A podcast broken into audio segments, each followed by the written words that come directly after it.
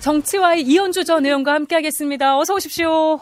네, 안녕하세요. 설 연휴 잘 보내셨습니까? 아, 저는 저 시아버님께서 수술하셨어요. 아, 그 그러면... 관절 때문이라서 생명에 지장이 없는데 근데 전신 마취하잖아요. 아. 네, 연세가 많으시니까 그래가지고 다들 뭐 쉬지도 못하고 그럼 병 간호하시고 그러니까 돌아가면서 또 저는 하시느라고. 이제 친정도 가야 되잖아요. 그래서 저 혼자 친정 가고 성묘 가고 막 바쁘셨군요. 네, 그래도 요즘 병원이 좋아가지고 네, 그렇게 막 옛날처럼 막 가족이 막 그런 게 아니라 어, 간병이 넘는 병동들도 있고요. 그렇죠. 네, 그래서 시스템이 잘 돼 있는 편이에요. 그래도 힘, 그래도 일단 마음이 음. 나, 그 마취하고 나서 그 다음에 뭐 혹시 깨어나서 문제가 있을지도 모른다. 병원에서 그렇게 얘기하는 거예요. 왜냐면 연로하셔서. 네. 그게 다들 깜짝 놀래가지고. 어, 수술 안 하셨으면 좋겠다. 막 말렸는데 그래도 기어이 하시겠다고 그래서.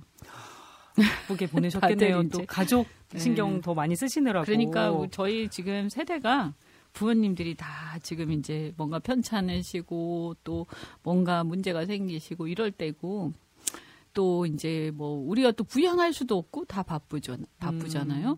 그래 옛날처럼 집에서 부양할 수 있는 상황도 아니고 다 맞벌이고. 네. 그런데 우리 아이들은 과연 뭐 우리한테 눈 눈도 깜짝 안 할걸요? 제가 야. 봤을 때는.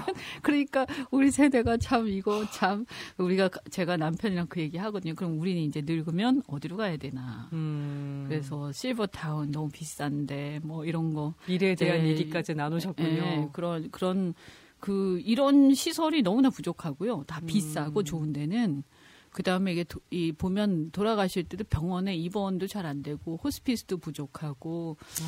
여러 가지가 요양병원도 믿을 수가 없거나 아니면 이렇게 굉장히 마음에 안 들고 이게 네. 국가적 과제이기도 합니다. 그럼요. 사실. 아니 그러니까 이런 게 안 돼 있으니까 이게 뭐냐면 제가 그런 얘기하고 지금은요 경로당에 어르신들 잘 안 가세요. 음. 왜냐하면 그 경로당은 농경시대 모델이거든요. 집단 생활할 때. 그렇잖아요. 예.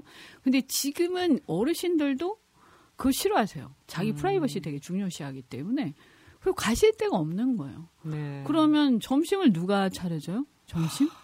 다 바쁜데 그렇잖아요. 그리고 식당에 맨날 가기도 그렇고. 음. 그러면 돈이 좀 있으면 뭐 사람을 데리고 하는데 그게 쉽지가 않죠. 그러니까 네. 모든 사람의 이제 현실인데 이것도 곧 우리의 사, 우리의 문제가 되기도 하고 젊은 사람들이 볼 때는 아 그러면 노후를 위해서 돈을 많이 모아놔야 되는데 음. 아이 낳아서 키우고 이러다 보면 내 노후는 어떻게 네. 이런 걱정들이 다 되고 이게 다 써, 엮어 엮여서 돌아가는 문제인데 어쨌든 제가 볼 때는 이 노인복지도 과거하고는 패러다임이 완전히 바뀐 거라서 그래야 되겠죠. 새로운 시대에 맞는 어떤 노후 빈곤 해소 문제, 노인 복지 문제 여러 가지가 다 섞여 있어요. 그 산업 전환도 그렇고 일자리도 그러니까 옛날에 80년대 음. 90년대 차원의 논쟁 정치권의 논쟁 가지고는 지금 우리가 처해 있는 데서 국민들의 눈높이하고 안 맞아. 일자리만 해도 그렇잖아요. 아이들이 3만 불 시대 아이들인데 그 3만 불 시대 젊은이가 젊은이한테 만불 시대 일을 해라. 안 맞죠. 안 하죠. 그럼 뭐라고 할 수가 없는 거예요. 아, 근데 뭐 이번에 가족 역할 충실하느라고 설 바쁘게 보내셨다고 했는데 지난번에 2주 전에 네. 저희 이제 고정 출연이시니까 네, 네, 네, 출연하시고 나서 저희 문자와 댓글이 엄청나게 많이 들어왔습니다. 아. 의원님을 응원하는 댓글, 의원님을 격려해 주시는 댓글, 또 의원님 빨리 국회 입성하셨으면 아, 좋겠다 이런 네, 댓글도 정말 많았거든요. 그래서 우리 청취자분들한테 인사를 좀 아, 해주시면 어떨까 이 마음을 꼭 전해드려야겠다 싶었어요. 어, 너무 감 감사드리고요. 설 명절도 잘 보내실 거라고. 네, 이제 지났지만. 그래서 어쨌든 어, 제가 저 응원하는 그런 목소리들 또 민주당 당원들도 응원을 굉장히 많이 하시더라고요. 네. 그래서 응원하는 목소리들 때문에 제가 어쨌든 어, 정말 더 진지하고 신중해질 수밖에 없지 않나. 그죠? 음. 그리고 어, 진짜 뭔가 하긴 해야 되겠다. 아, 그런데 또 너무 또 내가 이렇게 막 나댈 수도 없는 여러 가지 어려운 계속 상황. 고민과 고심을 하고 계신 걸로 네, 또 네, 응원해 네. 주시는 분들한테 어쨌든 제가 결정되면 어 정말 열심히 하겠다. 그리고 음. 어떻게 보면 또 제2의 정치 인생 비슷한 거잖아요. 그죠? 네. 여러 가지를 산전수전 겪고 이제는 조금 더 원숙한 정치인이 돼서 음. 여러분께 다가가겠다고 약속을 드리겠습니다. 원조 여전사 이런 별칭 어떻게 생각하세요 스스로? 어, 원조 여전사, 그렇죠. 어, 민주당에서도 여전사, 네. 국민의힘에서도 여전사. 양쪽에서 다 여전사 얘기를 들으셨어요. 음, 또 정의에 분노하는 여전사, 뭐, 저, 그러니까 그 불의에 분노하는.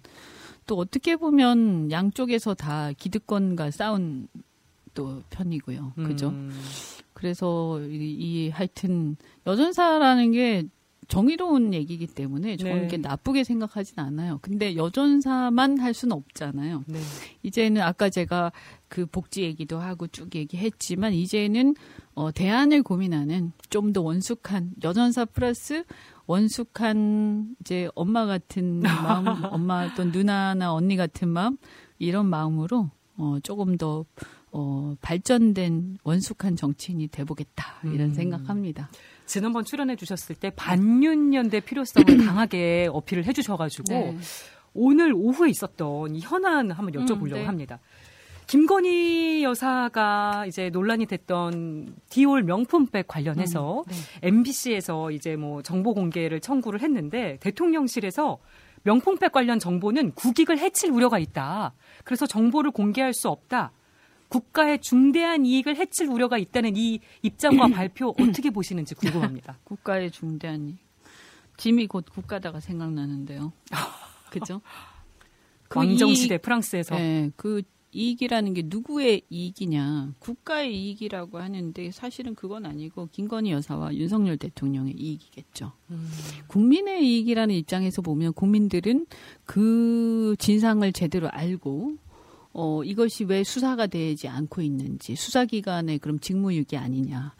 어, 그 다음에, 어, 이게, 이게 만약에, 진, 어, 이, 이게 어, 밝혀진다라고 가정을 했을 때, 그러면 이건 왜 처벌받지 않는지, 네. 어, 왜 수사받지 않고 왜 처벌받지 않는지, 그분들이 주권자의 위임을 받은 일꾼들에 불과하고 그 일꾼의 그 부인에 불과한데, 왜 이분들이 특권을 누리고 있느냐. 음.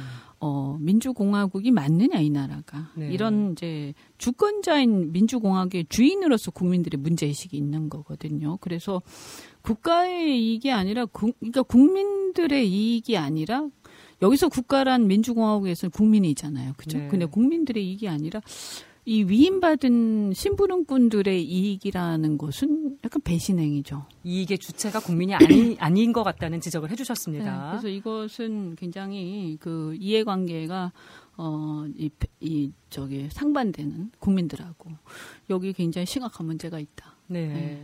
저희가 라디오 본방송 시간이 다 돼서 라디오는 여기서 먼저 인사를 드리고요. 유튜브로 얘기 이어가 보도록 하겠습니다. 끝까지 함께 해주시면 감사하겠습니다. 고맙습니다. 네.